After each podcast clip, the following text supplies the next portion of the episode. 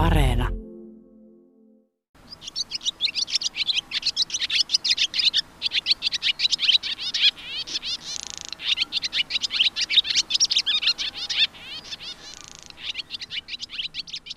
Monille kaupunkilaisille tutuin pääsky lienee tervapääsky, ja se kieltämättä onkin kesän tuoja. Mutta maaseudun ihmisille se oikea, odotettu pääsky, kevään sanansaattaja ja kesän lintu on kuitenkin todennäköisesti haarapääsky. Se on ollut jo pitkään tuttu asukas pihapiireissä ja haarapääskyjen kotiutumista keväällä on talven jälkeen kovasti odoteltu. Ennen vanhaan pihalle pesimään saapunut haarapääsky oli siis merkki tulevasta kesästä. Mutta tulevatko samat pääskyt aina talven jälkeen tutulle maatilalle pesimään?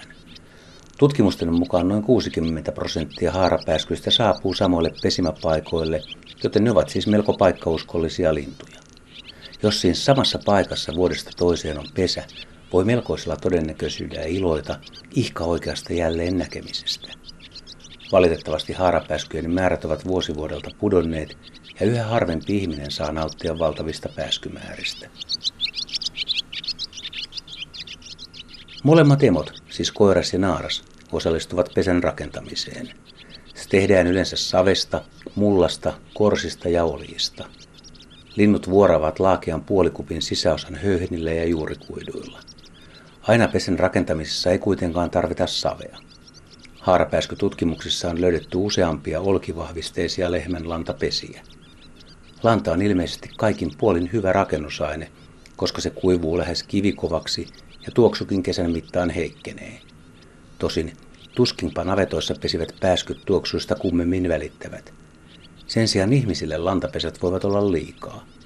Jotkut pelkäävät savipesienkin pilaavan kauniisti maalatut seinät, ja siksi pääskyjen pesiä on joskus valitettavasti hävitetty.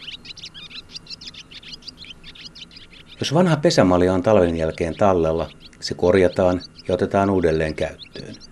Jos pesä on pudonnut, pudotettu tai muuten tuhoutunut, pääskyt rakentavat uuden.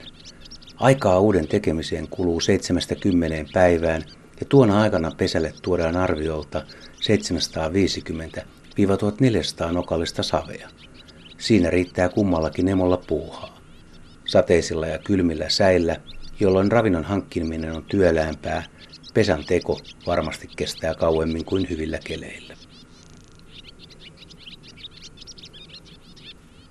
Haarapääsky munii neljästä seitsemään munaa. Munat ovat pohjaväriltään valkoisia ja niissä on ruskeita pilkkuja. Naaras hautoo niitä noin kaksi viikkoa. Molemmat emot ruokkivat poikasia ja vieraatkin linnut intoutuvat ajoittain tuomaan poikasille hyönteisiä. Haarapääskyistä noin kolmasosa pesii kesän aikana toisen kerran. Ensimmäisen pesyjen poikaset voivat auttaa emoja toisen pesyjen ruokkimisessa, mahdollisesti jopa toisen pesän rakentamisessakin. Tässä lienee vastaus usein esitettyyn kysymykseen, miksi meidän navetan haarapääskyllä on kolme emoa. Haarapääskyn poikaset viettävät yleensä pesässä kolme viikkoa ja jättävät sen lentokykyisinä. Ne emot, jotka pesivät kaksi kertaa kesässä, ruokkivat pesästä lähteneitä poikasia lyhyemmän aikaa kuin kerran pesivät. Jos maatilojen isännät ja emännät haluavat, että pihapiirissä on ääntä, liikettä ja suihketta, vanhojen navettojen, rakennusten ja traktorihallien ovet on syytä pitää hivenen raollaan. Pääsky lentää runsaan vaaksan mittaista raosta sisään, mutta harakka ei uskalla tulla noin kapeasta aukosta ryöväämään pesiä. Ja jos haluaa pitää ovet suljettuina, niiden ylälaitaan voi tehdä pääskylle pienet lentoaukot. Yleensä navetan sisätiloissa on sopivia kattoparruja ja tasanteita, joihin haarapääskyt mielellään rakentavat pesänsä. Lisäapuna voi kokeilla pientä, matalareunaista avolaatikkoa. Laatikko on asetettava sisälle sellaiseen paikkaan, että linnut pääsevät lentämään siihen esteettömästi koko pesimäkauden ajan. Kaikkein helpoin ja ehkä käytännöllisin ratkaisu on asettaa rakennuksen sisälle pesimävauta.